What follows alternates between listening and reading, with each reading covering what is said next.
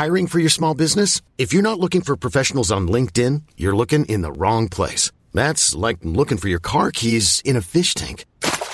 LinkedIn helps you hire professionals you can't find anywhere else, even those who aren't actively searching for a new job but might be open to the perfect role. In a given month, over 70% of LinkedIn users don't even visit other leading job sites. So start looking in the right place. With LinkedIn, you can hire professionals like a professional. Post your free job on linkedin.com slash achieve today.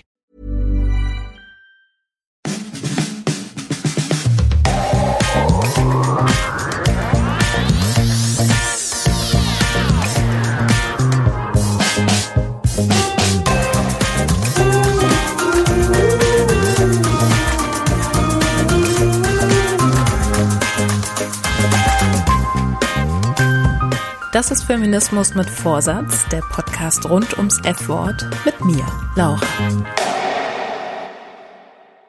In der ersten Folge ging es ja vor allem um Situationen, in denen sich Frauen irgendwie unfair behandelt gefühlt haben und es auch bemerkt haben. Manchmal zwar erst Jahre später, aber hey. Zum Beispiel ist ihnen aufgefallen, wie sie auf Stereotype, also auf typisch weiblich reduziert wurden. Ihnen wurde zu wenig zugetraut beim Umgang mit Technik, Werkzeug oder einem Fußball. Ein Freund von mir gab zu, dass er sich, wenn dann, eher bei seinen Freundinnen ausheult, und ein anderer traute sich jahrelang nicht Frauen anzusprechen, weil er sie nicht belästigen wollte. Okay.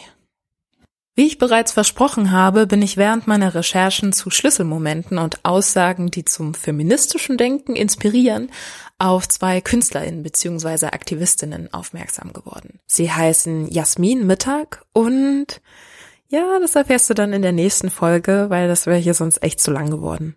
Zuerst fand ich auf einer Homepage einer feministischen Kunstausstellung in Hannover den Verweis auf die Kampagne Wer braucht Feminismus? Diese Kampagne sammelt Statements, warum wir den Feminismus noch brauchen, ob digital oder auf Schilder geschrieben und fotografiert.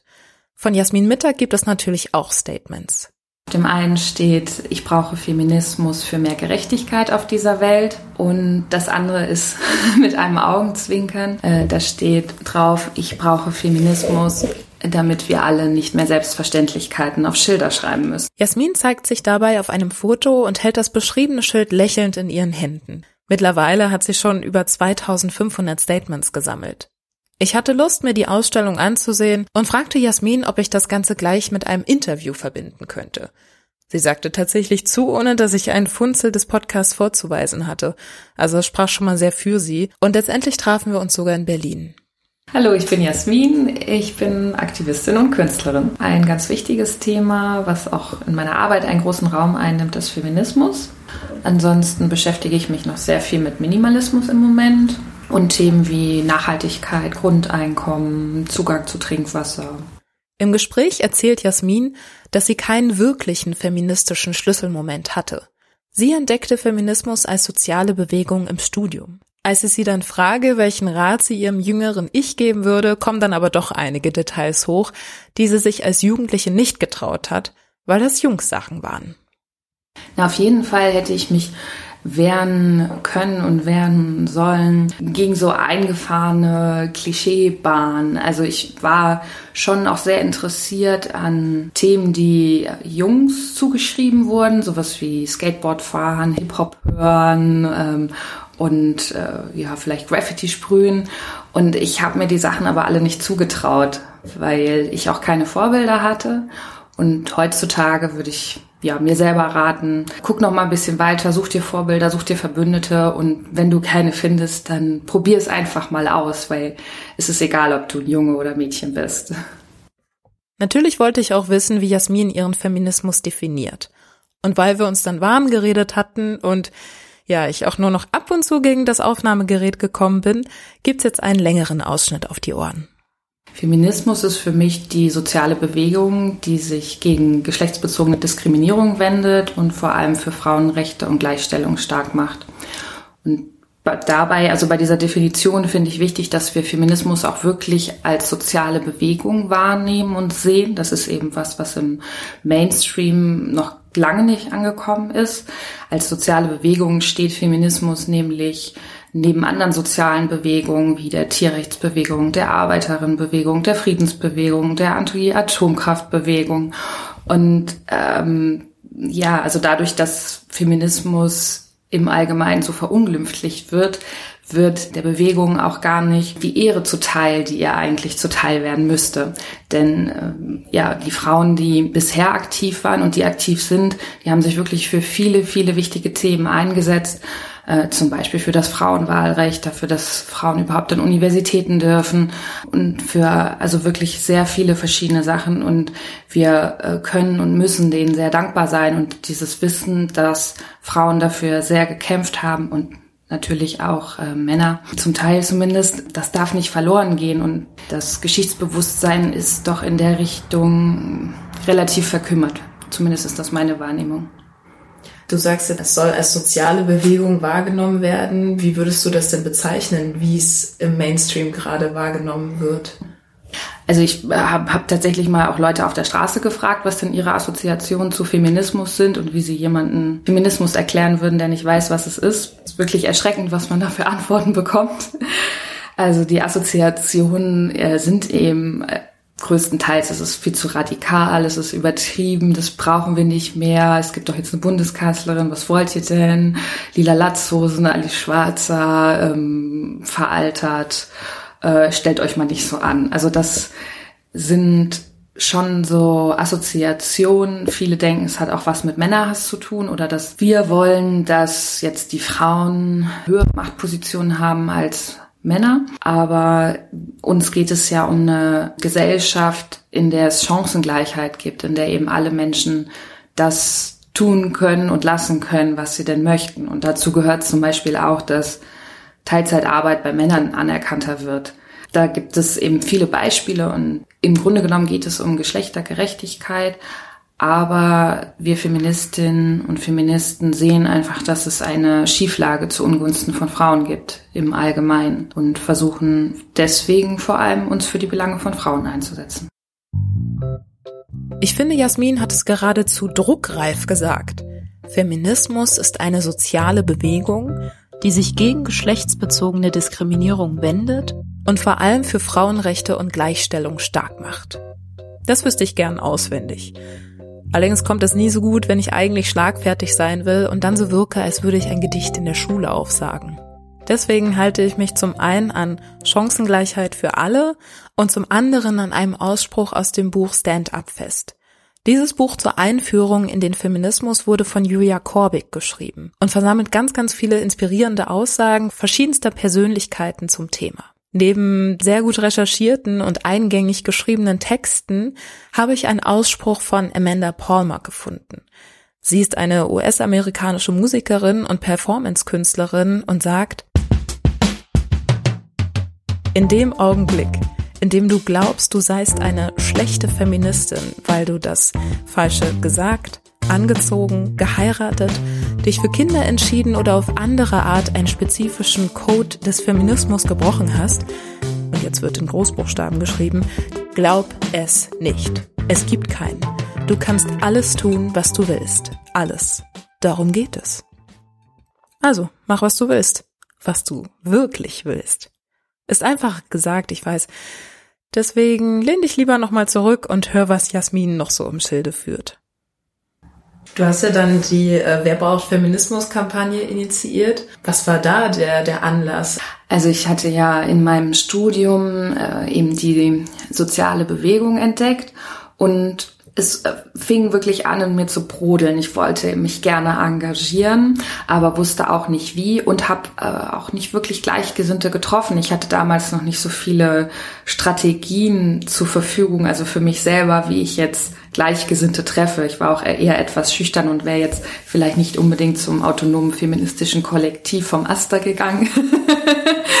und ja, habe dann nach dem Studium ähm, tatsächlich in der Werbebranche gearbeitet und im Marketing und hatte deswegen Strategien an der Hand, wie man Dinge bekannter macht und wie man Kampagnen umsetzt.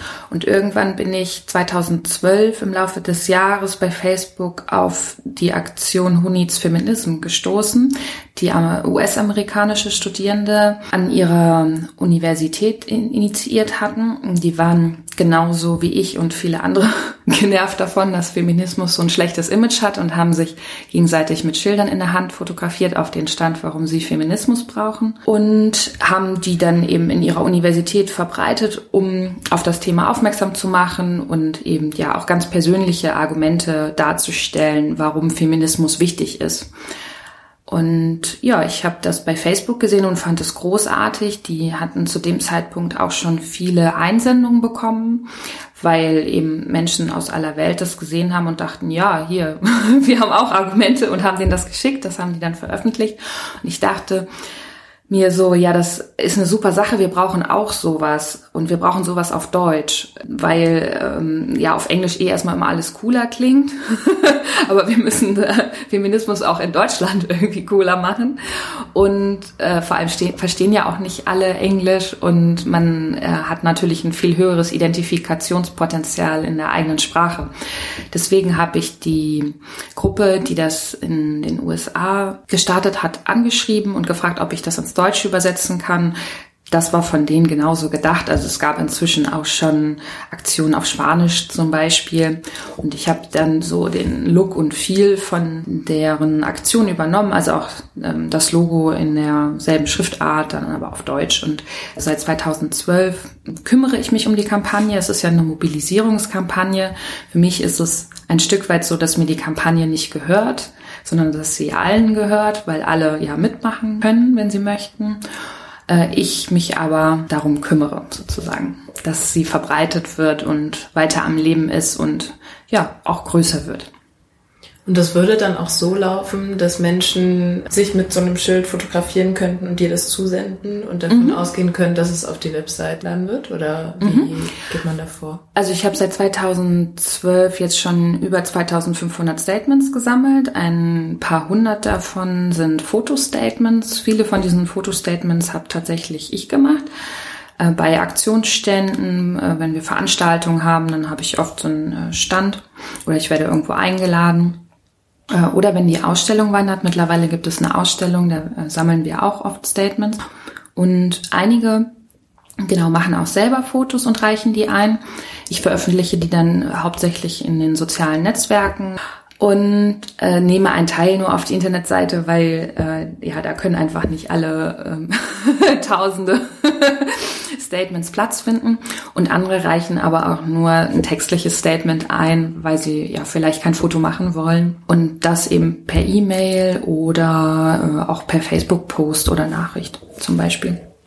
Auf einem von Jasmins Schildern steht, dass sie Feminismus für mehr Gerechtigkeit auf dieser Welt braucht.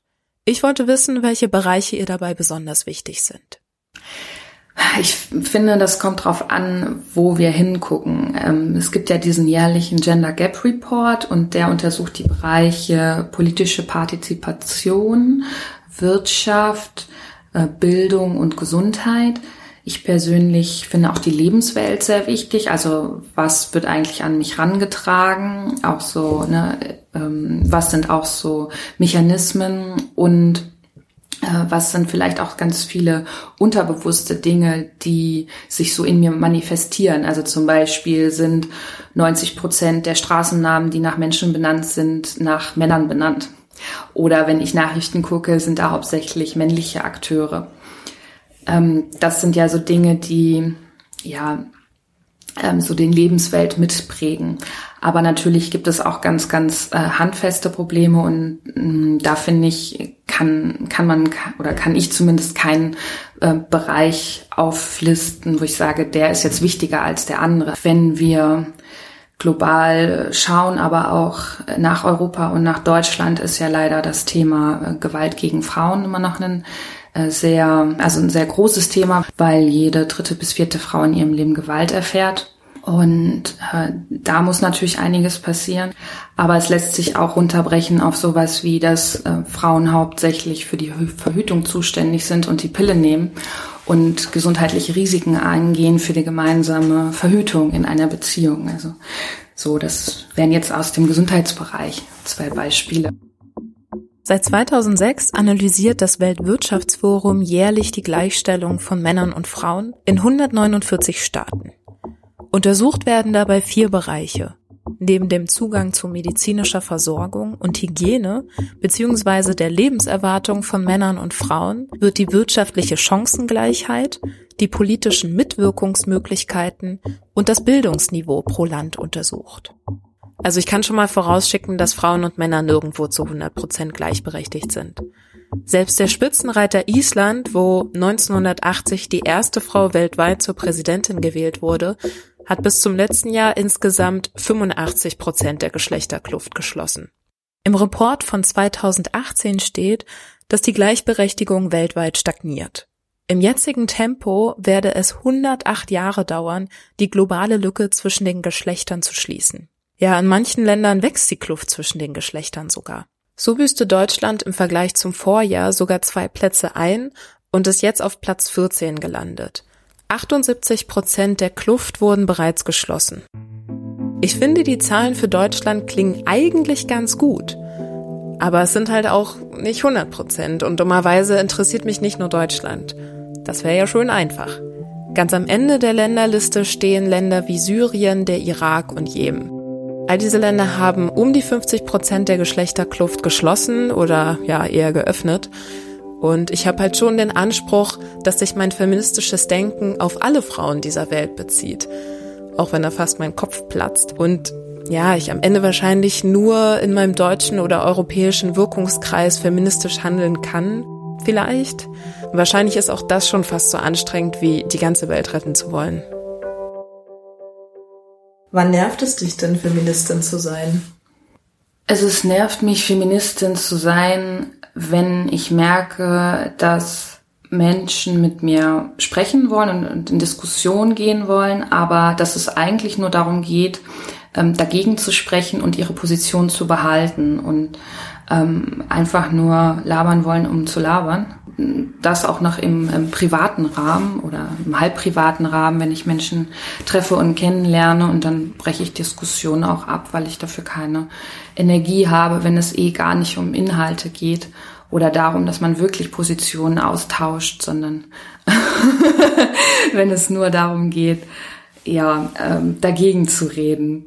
Und das ist gar nicht mal so selten, ähm, dass ich auch öfter Menschen im Gespräch habe, von denen ich erst denke, dass sie eine, eigentlich eine ganz gute Meinung haben und mir dann aber lang und breit erklären wollen, warum gendergerechte Sprache ja eigentlich total nervig ist und wir das nicht brauchen. Das passiert relativ häufig.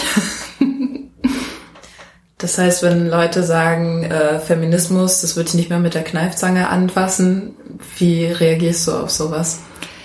Ähm, ich äh, drehe mich um und gehe eigentlich in der Regel. Also ich äh, bin niemand, der versucht, Menschen zu überzeugen, wo eigentlich, also meines Erachtens eh Hopfen und Malz verloren ist. Ich versuche Menschen zu stärken, die ähm, sich schon mit dem Thema beschäftigen und auch Menschen zu vernetzen. Ich organisiere relativ viele Veranstaltungen und ich denke, das macht viel mehr Sinn, seine Energie da reinzustecken, sich selber zu stärken, sich selber auch fortzubilden, weil ich auch selbst nach sechs, sieben Jahren Engagement lerne ich auch ständig noch was Neues dazu und freue mich immer auch über neue Kontakte, ja, auch dem Thema aufgeschlossen gegenüber sind. Und es ist eine gute Sache, ein Vorbild zu sein und Dinge so gut wie es geht zu leben und auch vielleicht anderen aufzuzeigen, aber auch vor allem gezielten Menschen in seinem Umfeld zu stärken und zu unterstützen und zusammenzubringen. Würdest du sagen, das sind so oder das ist so die größte Herausforderung vom Feminismus gerade oder würde es da noch um andere Dinge gehen? Also ich finde, dass eine große Baustelle im Feminismus ist, dass die, die ohnehin schon feministisch gesonnen sind, sich noch stärker vernetzen und noch mehr zusammenarbeiten und das auch wohlwollend. Also zum Teil ähm, gibt es eben auch in der Szene Abgrenzungen, die unnötig sind, finde ich, weil wir uns das nicht erlauben können, äh, auch nach außen hin zersplittert aufzutreten.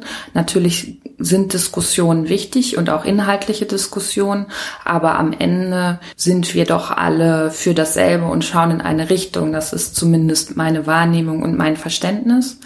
Und dass es schon auch darum geht, Kräfte zu bündeln und sich nicht innerhalb der, der Szene zu sehr aufzureiben, sondern zu schauen, dass wir nach außen hin auch ein Stück weit geschlossen auftreten. Das fand ich interessant, denn bevor ich mich näher mit Feminismen beschäftigt habe, bekam ich eher die Kämpferinnen mit. Also Feministinnen auf Twitter, Margarete Stokowski in ihren feministischen Spiegelkolumnen. Ich hatte nicht den Eindruck, dass es besonders angenehm ist, immer und immer wieder seinen Standpunkt zu erklären. Dorthin zu zeigen, wo es weh tut, sich beschimpfen zu lassen und trotzdem weiterzumachen. Jasmin zeigt ja, dass feministisch gesonnene Personen nicht automatisch pausenlos streiten müssen. Die innere Stärkung der Bewegung ist mindestens genauso wichtig. Dazu gehört meiner Meinung nach auch, das eigene Innere zu stärken. Denn wir sind alle vorgeprägt und wenden hier und da unbewusst unser Klischeedenken an. In welchen Momenten erwischst du dich denn dabei, dass du auch, also dass du einfach strukturelle Vorprägungen in dir trägst und es dann manchmal so mit den feministischen Haltungen oder dem, was man ja im Feminismus leben möchte, als Frau kollidiert? Also ja, wir haben ja alle eine äh, ganz starke gesellschaftliche Prägung und die bezieht sich zum großen Teil auch auf das Verhältnis zwischen den Geschlechtern, wenn man das so formulieren möchte. Und ich merke zum Beispiel in meinen Beziehungen, ich lebe heterosexuell, dass ich typische Funktionen, Positionen, Aufgaben eher übernehme als meine Partner. Also sowas wie äh, aufräumen, bevor Besuch kommt, äh, putzen, bevor Familie kommt und so, dass ich da schon eher ja mehr hinterher bin als der andere. Mhm. Ja, wie geht man bei sowas vor, ne? Also ich meine, ganz oft ist es ja auch schon so, das schleicht sich dann eben auch mhm. so ein, solche, solche klassischen Rollenverhältnisse. Im Endeffekt ist es ja so, dass alles eine Verhandlungssache ist und dass es erstmal wichtig ist, dass man sehr bei sich selber ist und äh, aus dieser Position heraus in eine Partnerschaft geht. Und da ist natürlich auch, ich sag mal, wirklich die Auswahl des Partners etwas sehr Entscheidendes. Also ich lerne ja jemanden kennen und merke, wie die Person tickt und äh, muss eben schauen, ob das zu mir passt und ob das meinen Vorstellungen entspricht. Also ich würde sagen, mit der Auswahl ist schon mal viel geholfen. und am Ende äh, ja ist eben viel Verhandlungssache und sich aufeinander einspielen auch und auch immer wieder in den Dialog gehen. Und ein Stück weit natürlich, also sind es auch immer Kompromisse, die eine Partnerschaft prägen. Inwiefern möchtest du denn auch zukünftig für den Feminismus einstehen? Gibt es denn irgendwas, was vielleicht noch in Planung ist oder? Mhm. Also ich sehe mich schon als Feminist for Life und möchte auch gerne bis zum Ende meiner Tage mich in diesem Thema engagieren, fortbilden und versuchen, andere Menschen zu inspirieren. Ich glaube nämlich nicht, dass sich bis ich äh, nicht mehr auf dieser Welt bin, das Thema Geschlechterungerechtigkeit erledigt hat, leider. Aber ich bin der festen Überzeugung, dass wir die Welt alle ein Stück besser machen können. Eben äh, jede Person auf ihre Art und Weise und in ihrem Wirkungskreis. Äh, ich habe ja nun mal den Aktivismus und ähm, andere inspirieren und an die Öffentlichkeit gehen mit dem Thema und Kampagnen machen als meinen Weg gewählt. Das wird auch in Zukunft so sein. Da geht es äh, tatsächlich auch darum, Vorbilder zu schaffen und zu entwickeln. Also zum Beispiel hätte ich auch gerne eine Großflächenplakatkampagne mit etwas prominenteren Personen an Bahnhöfen ähm, zu Wer braucht Feminismus, wo eben ja ähm, auch Menschen, die in Deutschland bekannt sind, sich für das Thema stark machen und sich zeigen um eben ja auch den Mainstream aufzurütteln. Und mm, ja, also so in der Art habe ich noch fünf, sechs andere Ideen. Äh, und da kommen bestimmt auch immer wieder neue auf. Also ja, ich ähm, äh, finde das Thema sehr, sehr wichtig und es soll auf jeden Fall auch weiterhin in meinem Leben eine große Rolle spielen. Was würdest du denn Frauen und Männern, die sich jetzt eben für das Thema interessieren, aber eben noch nicht so genau mhm. wissen, wo sie anfangen sollen erstmal? Also was würdest du ihnen raten, wo kann man sich informieren und dann auch andersrum, wie kann man sich dann auch engagieren?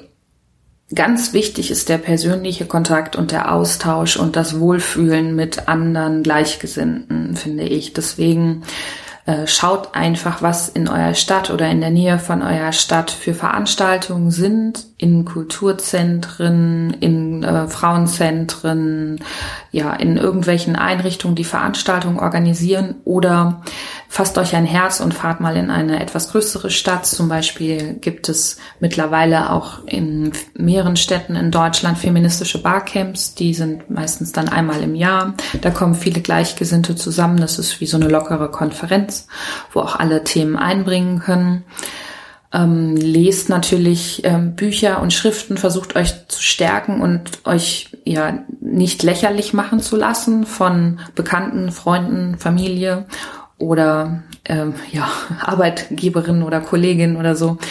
Wenn ihr diskutieren wollt, versucht mit Menschen zu diskutieren und ins Gespräch zu kommen.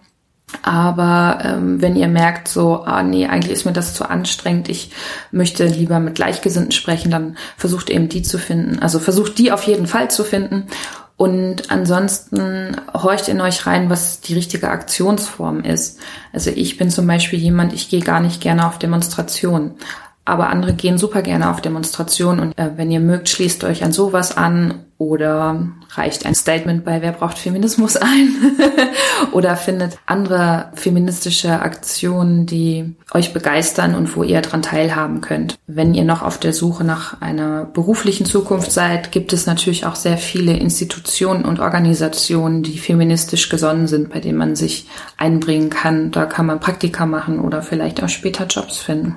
Vielen Dank. Ja, gerne.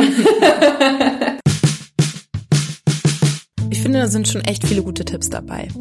Mir hat es zum einen geholfen, feministisch gesonnen, wie Jasmin so schön sagt, Institutionen und Personen auf den sozialen Medien zu folgen.